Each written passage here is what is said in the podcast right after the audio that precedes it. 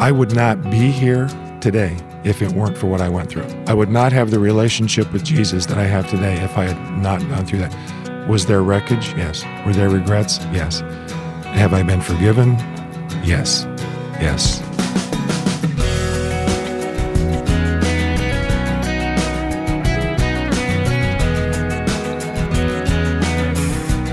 This is First Person. Welcome to this week's program. I'm Wayne Shepherd.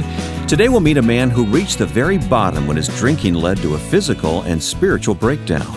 Steve Sellers will join me in just a moment. If you're a new listener, let me explain that First Person is here each week at this time, exploring people's stories of faith and calling. We've had a wide variety of guests and topics over the past year, and we've learned over and over again of God's faithfulness in meeting people wherever they are and leading them to a meaningful and rewarding life in Christ.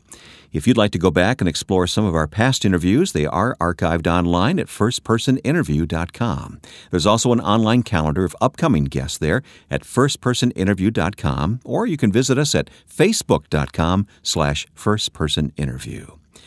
Well, in telling his story, Steve Sellers hopes to give all of us insights into the life of the addict. But he also wants to point to the hope of a God directed recovery from alcoholism or any other addiction. Steve and I met in Atlanta to sit down and talk about how things went from bad to worse for him until the Lord entered the picture, and I asked him to describe his life on this side of his addiction. Right now, life is more than I could have ever imagined it being. Um, we'll get into the backstory later, but right now I am enjoying 15 years of sobriety with an incredible wife. I'm enjoying a new relationship with my children. I'm enjoying wonderful friendships with people that are driven by God. But most importantly, right now, my life is centered in Jesus Christ. Hmm. A few years ago, could you have foreseen yourself saying what you just said? Nobody who knew me 15 years ago would have believed a word that just came out of my mouth. no, no. Why? What happened? We, we are all addicted to sin. And my sin was alcohol. And alcohol had morally bankrupted me. I was drinking two fifths of alcohol a day. Um, when my father died in 1992, my mom, when I walked into her house, embraced me and said, I need you to give me strength today to get through this. I excused myself, went down to my dad's bar, drank a half a fifth of vodka, and came up and gave her all the strength she needed. Hmm. And unknowingly at that time, alcohol then filled the void that my father's death had left behind. And I had become convinced through the years that followed that I could not live without it. Mm-hmm. When did you start drinking? I remember as a child sitting on my dad's lap as a eight or ten year old drinking some Hamm's beer or Grain Belt beer out of his can, like anybody else in high school. At, at, during my time, I, I, drank. It was what my friends did. It was what I did. Uh, this continued through college. Uh, we never thought of it as, as an issue or a problem. The word alcoholism was that wasn't us. You know, that was the mm-hmm. the wino in the street. That was you know, oh my uncle. But it was never it was never us. It was never a concern. Mm. It became more of a concern for me when I was realizing that I was starting to hide bottles, when I was starting to drink alone. You were married at this time. I was married at the time. I um, was married to a woman that I had actually met my first year of college. Uh, we lived in a small town in northwest Iowa. I had been a high school English teacher for 10 years. I, I, tell people I was the head of an English department. I was actually the only English teacher in the school. uh, we opted after 10 years to move to Cedar Rapids, Iowa. Uh, I lived with my brother in law at the time while my wife stayed behind to try to sell the house. And I got in a drinking habit with him. He was very successful. We used to meet at his house after work. That's where I was living temporarily. And we used to start drinking on schedule. And it was also at this time I started hiding the fact that I was drinking more than anybody else was. Mm-hmm. So it it started to become a pretty significant issue back probably around uh, 1989 for me. But did that seem normal to you at the time? Was it just the socially acceptable thing to do? It was socially acceptable until I realized that I was hiding it from people. It was socially acceptable until I was reaching under my bed at night and taking a drink out of the bottle that I'd hidden under my bed. It was socially acceptable until I reached under the same bed the next morning and took a drink to start my day. And I started to realize that probably not everybody's doing this because I felt if everybody were doing it, I wouldn't be hiding the fact that I was doing it. Sure. What was that first inkling that you got that uh, I need I need to reach outside myself here for some help? I really didn't get that inkling until people put that idea in my head that perhaps I might have some problems. Hmm. Who did that? Um, at the time, I was working for a very prestigious insurance agency in Cedar Rapids, Iowa, and was starting to get confronted at work about lack of production. Uh, people had said they had smelled alcohol on my breath. When I was called in the first time to my boss's office, he asked me point blank, Do you have a drinking problem? I struggled with how to answer the question until it dawned on me that I really didn't feel I had a problem. I you was, could control it anytime you wanted. To, I- you exactly, yeah, yeah, yeah. Well, actually, I was doing it with no problem at all. I mean, what he should have asked, do you have a problem stopping? Because that's when I realized that my, my problem perhaps was starting to get more than what I thought I could handle. But you know, the thing about any addict, we're the last to admit it. So, how far did you sink, Steve? I sunk as far as the Lord needed to take me. In 1995, I, uh, I had a breakdown uh, physical, spiritual, mental breakdown. I was at uh, home alone in my house. My wife and children, I had two children, had moved out. Uh, December 30th, I was home Because of the alcoholism? because of the alcoholism. And uh, Satan came to, to claim me that night. that roaring lion. Yeah, he was there. He was in my house. And uh, by the grace of God, the Holy Spirit, uh, power of the Lord came to my house that night too. There was spiritual warfare. And uh, Did, did, how did he come through? Other people? Just I was, uh, th- th- these, these were stories that I shared years later because I, I just, I, I didn't understand. didn't know I, how to express them. I didn't know how to express them. but when I had, uh, when I had, I actually had called the police. I had hallucinated all day and felt that my daughter had been kidnapped. I couldn't find her. And while I was waiting for the police to come at the front door, this, this white presence blew past me. I followed it with my eyes downstairs where, uh, where the voices of Satan had been calling me. And I know that the Spirit of the Lord was there. He wouldn't, he, as much as I had turned my back on him, he was not going to let me go. But it was still six weeks later before I finally was freed from my addiction. You, didn't recognize that it was God that was seeking you at that point. No, because I had not been praying for God. What I what I came to learn years later that other people were praying to God. God answered their prayers. He had not answered mine. I I was like anybody. I was looking for a quick release. Yeah. Uh, I wanted a microwave release from my addiction. I would pray at night, God, free me. I would wake up in the morning and I had the addiction. I was I was angry. I thought you you must not want me to stop, or else you would you would take this from me. When did the next turn come?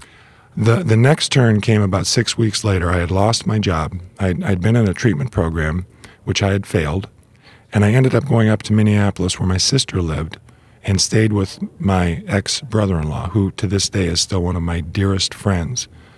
I was still drinking, but I was still denying. I was still hiding the bottles under the bed. Um, I went to visit my sister, and my brother-in-law, for some reason, was directed down into the guest room. He was suspicious. He found the bottle. He wasn't a drinker. Uh, he was a recovering alcoholic, actually. Yeah, he, he knew. He knew So the he, symptoms. he knew what to look for. Huh? Yeah, I was thinking he would be the guy to give me a little sympathy.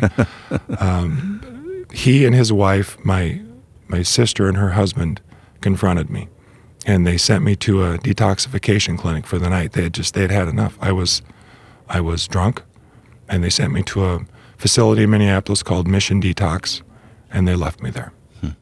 Did you feel abandoned? I mean, or did you you were too drunk to know what was going on? I, I was abandoned. I was angry. I had made the decision that this was it. Once I got out, if I could get out, uh, I had made the decision since I had my car there that I was going to leave. I was going to take my bank card. I was mm-hmm. going to clean out my family's bank account, mm-hmm. and I was going to go away. And I was I was just I was going to be done with it. Mm-hmm. I, I had had enough. I just I, I didn't want to deal with these people anymore. But God put a, a half Nelson on you. What what happened? God put a full Nelson. A full on me. Nelson. Okay. I was uh, in the middle of the night. It was about two o'clock. I had wandered out from the room in which I was supposed to be staying. There were six or seven other men in there. It was just it was an atrocious facility. I went out into the cafeteria in the middle of the night. Was sitting there stewing. Uh, was so immersed in my anger that I hadn't noticed uh, that there was someone sitting across the table from me. I, I didn't want anybody to be with me. I couldn't understand why there was somebody sitting there. There were 15 other tables in the room. I tried to ignore him. I tried to watch the television, but I could feel that he was staring at me. I, I finally looked at him. He had a cut on his cheek. He was he was dirty, and there was a, a gash on his cheek. It had been bleeding, and I I said what anybody would say. What what happened to you? And he had told me a story. He had stolen a car. He'd run into a tree, and he was going to jail in the morning. And my first thought was, you're a loser. Well, you're messed up. Yeah, you are really messed up. How you know? I, I couldn't believe that I was sitting across the table with somebody like that. And I said to him, I said, I said, you're sick. And his exact words to me were, "We're all sick. Oh boy, we all need to be saved." And that was my moment, and it it just it overwhelmed me. And as I I I, it, I started to cry. I, I put my head down and I closed my eyes for maybe three seconds. And when I opened my eyes, I was alone at the table. Really? I was alone at the table. There was a nurse sitting at the nurse's station. And I, I called her and I said, Hey, where'd this guy go?" Who was go? that masked man? and she said, There's nobody here. It's just you and me. You need to go to bed. The next morning, I, I, I stayed up all night and waited for the 16 other men in the facility to come out. I kept, kept looking for him. And there was no man there. And uh, I, I, I, that was it. I was done. I went home and I, I knew somehow, I, I, I knew what had happened, but I, I, I couldn't accept what had happened because, like all of us, I didn't deserve anything like this. And yet, I was freed that night. A continuing story of victory through Jesus Christ. More of our conversation with Steve Sellers coming up in a moment. When you join us next week at this time, gospel music legends Bill and Gloria Gaither. We've often said we ache for some people who can't seemingly get the past in the past. That war has already been fought, and the good news is that war has been won, and we need to claim it as victory and get down the road. A very personal conversation with songwriters Bill and Gloria Gaither next time on First Person.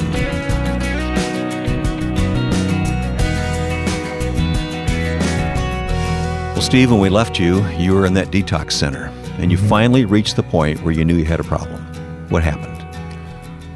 I, I went home the next day. My brother in law drove me home in my car, and I immediately was taken into the emergency room at the hospital in Cedar Rapids, taken back up to the uh, psych ward where I had previously stayed about six weeks earlier. Went through another four week treatment program and was let go after my insurance ran out. Uh, had nowhere to go, had no place to stay. The, the people that were with me in treatment took up a collection, had money for me to stay at a Red Roof Inn. I took the money, uh, bought a two liter bottle of Mountain Dew, a bag of Doritos, and a pack of cigarettes, and I, I hadn't even smoked, but I knew that I needed trying to cover something something up, to get yeah. through the long yeah. night. And I started my journey, and uh, realized that I had to to learn how to live sober, and it it was a really difficult thing to do, as as anybody listening knows. When you give up an addiction, it's it, it, there's an emptiness in you that you just can't explain. It holds a power unlike anything else. Right? It, it really does. Yeah. yeah. So when did you realize it was the Lord that, that was pursuing you? I ended up moving to Davenport, Iowa, uh, because I could not get a job in Cedar Rapids. My firing had been pretty public, and I was living in a, an apartment by myself, struggling with my job, struggling with being sober, realizing nobody would know if I drank except, wait a minute, Mm-hmm. God would know. Yeah. I was struggling. And okay. I was about two years into being sober. But you were on your own. Did you go through any AA or anything like that? I had done AA while I was still in Cedar Rapids. Okay. But when I moved, I left my group and, and trying to find a good AA group's like trying to find a good so church. you were very vulnerable. I was extremely vulnerable. Yeah. As a matter of fact, I used to come home at night and throw my keys off of my third floor balcony realizing that if I was really serious about going to drink, I'd have to go find my keys. And uh, it, it, it, worked really well. We do anything we can. But I was driving around one day, headed back to my office, flipping through the radio, uh, town I hadn't really been familiar with, and I was just looking for a voice. And I stumbled across the voice, and I heard the voice say, So you're telling me that if an alcoholic is not drinking, but not doing anything to work on his recovery, then he's just a dry drunk. And I stopped because the voice I was hearing was the voice of David Jeremiah on his turning point. And I thought that's exactly my problem. I'm not working on any aspect of my recovery. And I started that day to realize the emptiness that I had filled with alcohol when my dad died now needed to be filled with the Lord.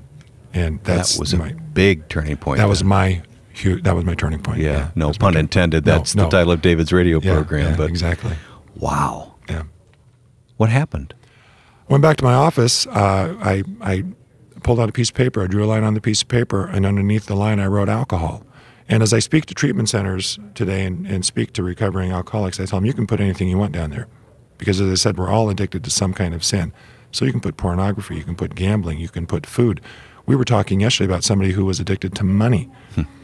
But, but above the line, you put all the things that you pushed aside in pursuit of that addiction. Once you take the addiction out of it, you've you've got to fill that emptiness. And what I what I have discovered in the past 15 years, and what I tell people when I speak to them, the only way you can truly recover is to fill it with the Lord. So when did you reach that point? It's the Lord Jesus Christ that can give you the power to overcome all this. It was that day, and I, I didn't even know the Lord that well. I had been praying. I knew he I knew that He had freed me from my addiction. But that day, when I got back to my office, before I ripped that paper out of my notebook, I dropped on my knees and said, "Lord, I'm yours. Hmm. You tell me tell me what you need me to do." And everything was a life of ease at that point, right? it was just like being on a vacation. you know?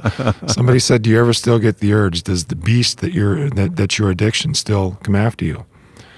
And and at this point in my life, I can say no, it doesn't. But it's everything that that goes along with your recovery.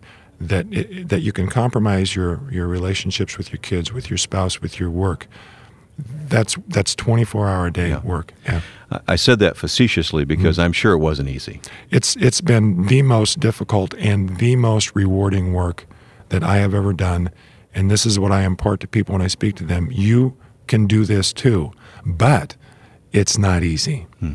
There there's a comment that's made in, in the sobering truth. Faith can move mountains, but don't be surprised if God hands you a shovel. There had to be people that the Lord brought into your life then to disciple you or to, you know, show you the way, so to speak. I have been blessed for, for 20 years, even through the worst part of my life. I've had a, a dear, dear friend who is about 17 or 18 years older than I am, who is a very strong Christian. Even when I didn't know the Lord, he was talking about the Lord. When I moved back to Cedar Rapids in 2001, I ended up working at a company owned by a, a, a Christian. Those two men who are my Christian mentors work in the same office as I do, in the same building. Every day, I am blessed with the opportunity to be surrounded by two men of God who don't have to say anything to me. I just have to watch what they mm-hmm. do and how they live their lives. How do you describe the way the Lord has restored life to you? Tell me about um, about life today again. It, it's all about restoration. Um, I, when I look at the things that I pushed aside in my life, um, my my children, my family, I have I have worked hard to restore my restora- my restore my my relationship with my kids, and I, I, we still struggle at times. There's still the past that hangs around in their heads, I, and and they're they're very strong Christian women. I know they've forgiven me, but I have so much more respect for my godly duty as a father now, and I treat that the way God would want me to treat it. You've you've met my wife. Mm-hmm. I've been blessed in the last five years to play the role of father, to be a, a husband, to be a good husband. I, I wasn't a good husband. I was a terrible husband. God gave me a chance to be a husband. So He's made all things new. He's given me the opportunity to make all things new. Yeah. I still You work still it a have- lot. yeah, Yeah, I still uh, have I to do the work. that. Yeah, yeah. I understand that completely. Let's spend a few minutes talking to the person who needs the hope that your life is an example of because they may be struggling with a loved one. Maybe it's that person themselves, like you heard on the radio, that know that they need to do something. Um, let's talk to them directly for a few moments. The first thing that I say is that the cornerstone of any recovery, wherever you are, even if it's the first step in giving up your addiction, is faith. You you have to have faith in that person. I think it's so easy to give up. It's it's so easy to, to listen to somebody say your husband is never going to get well. But the, it's so painful, It and, and, and it, it takes such a toll on the person who stands beside them. Yeah, it is. It is. And I think that's one of the things that I, I like to, to emphasize with, with our book is that as painful as it is, God's healing power is greater than the power He gives others who are supposed to be able to heal us. And if we listen to those words, if we listen to the doctors, if we listen to the counselors who say, He's not going to get well, we're shortchanging God's power. Hmm. And that's what I would tell them is you have to continue to believe because I am living proof that God will heal you. Even if it takes years? Even if it takes years. It, it's a never ending journey. We, we never reach a point in our recovery where we stand up and say, done. Yeah. I'm yeah. cured. Yeah. Five years sober. Give me my medal. Mm-hmm. I'm on my way. You mentioned those mentors in your life. Uh, how else do you stay accountable and, and stay sober? I stay accountable with other men who struggle with addictions. My wife and I have formed a ministry called Ship Recovery Incorporated, and we work primarily to help people embrace life beyond sobriety. We have two ongoing Bible studies right now one through our church, uh, New Covenant in Cedar Rapids, and one through the Mission of Hope in downtown in the inner city, um, Cedar Rapids, where we do recovery Bible studies. And uh, I speak at treatment centers. I do this not for anybody but the Lord. And, and, and the Lord is telling me, you know, you need to listen to what you're saying as well. You need to hold yourself accountable for these people. Um, so we, we reach out whenever we can to help others. How have you seen others change? I have a, a, a gentleman who's actually now a board member on our, uh, on our corporation. Met him when he was nine months sober. He was in treatment center when I first spoke to him and when you speak publicly about things like this, nobody ever asks any questions. They want to go home. When I got done speaking, I asked if anybody had any questions, and this little guy in the back said, So, how do you feel your emptiness in your life? And I said, I filled it with God. And we went on, there were some follow ups, but I, I, met him the next night. I, I, had him call me the next night. And uh, in May, he celebrated his first year and is on fire for the Lord and uh, he's he's got it. He understands it. The the Lord just wanted to change one person. If he could change one person, that person would tell somebody else, and on and on and on. And that's all I've ever asked for. And and this this guy is my one person. Yeah. yeah. Of course, there's a lot of sadness in your story. Yeah. A lot of regrets, I'm sure. Yeah. But you don't look at it that way. You don't focus on that. You can't go back. You can't change what I've done. I mean, it's it's not the plan that I had for myself. When I visited with my high school counselor, 35 or 40 years ago, this was not on my horizon. This is not what I said, I want to do this with my life. I would not be here today if it weren't for what I went through. I would not have the relationship with Jesus that I have today if I had not gone through that. Was there wreckage? Yes. Were there regrets? Yes. Have I been forgiven? Yes. Big yes. Yes. Yeah. Thanks for listening to Steve Sellers' story today on First Person. He would be the first to tell you that his recovery is ongoing and that he depends on God every day to sustain and deliver him. If you would like to talk with someone about your life and need for Christ, please call this number 888 Need Him. That's 888 Need Him, where a caring person will listen and talk to you about your need. Steve's story is told more fully in his book, The Sobering Truth, and you can learn more about it and much more by following the links to his website. Those links are found at firstpersoninterview.com. On the website, Steve has placed additional links and resources to help both the victims and their loved ones deal with addictions of all types. Start at firstpersoninterview.com and follow the links to today's guest. Well, I'm very pleased to say that two guests will join us next week Bill and Gloria Gaither. Now, with thanks to my friend and producer Joe Carlson, I'm Wayne Shepherd. Join us next time for First Person.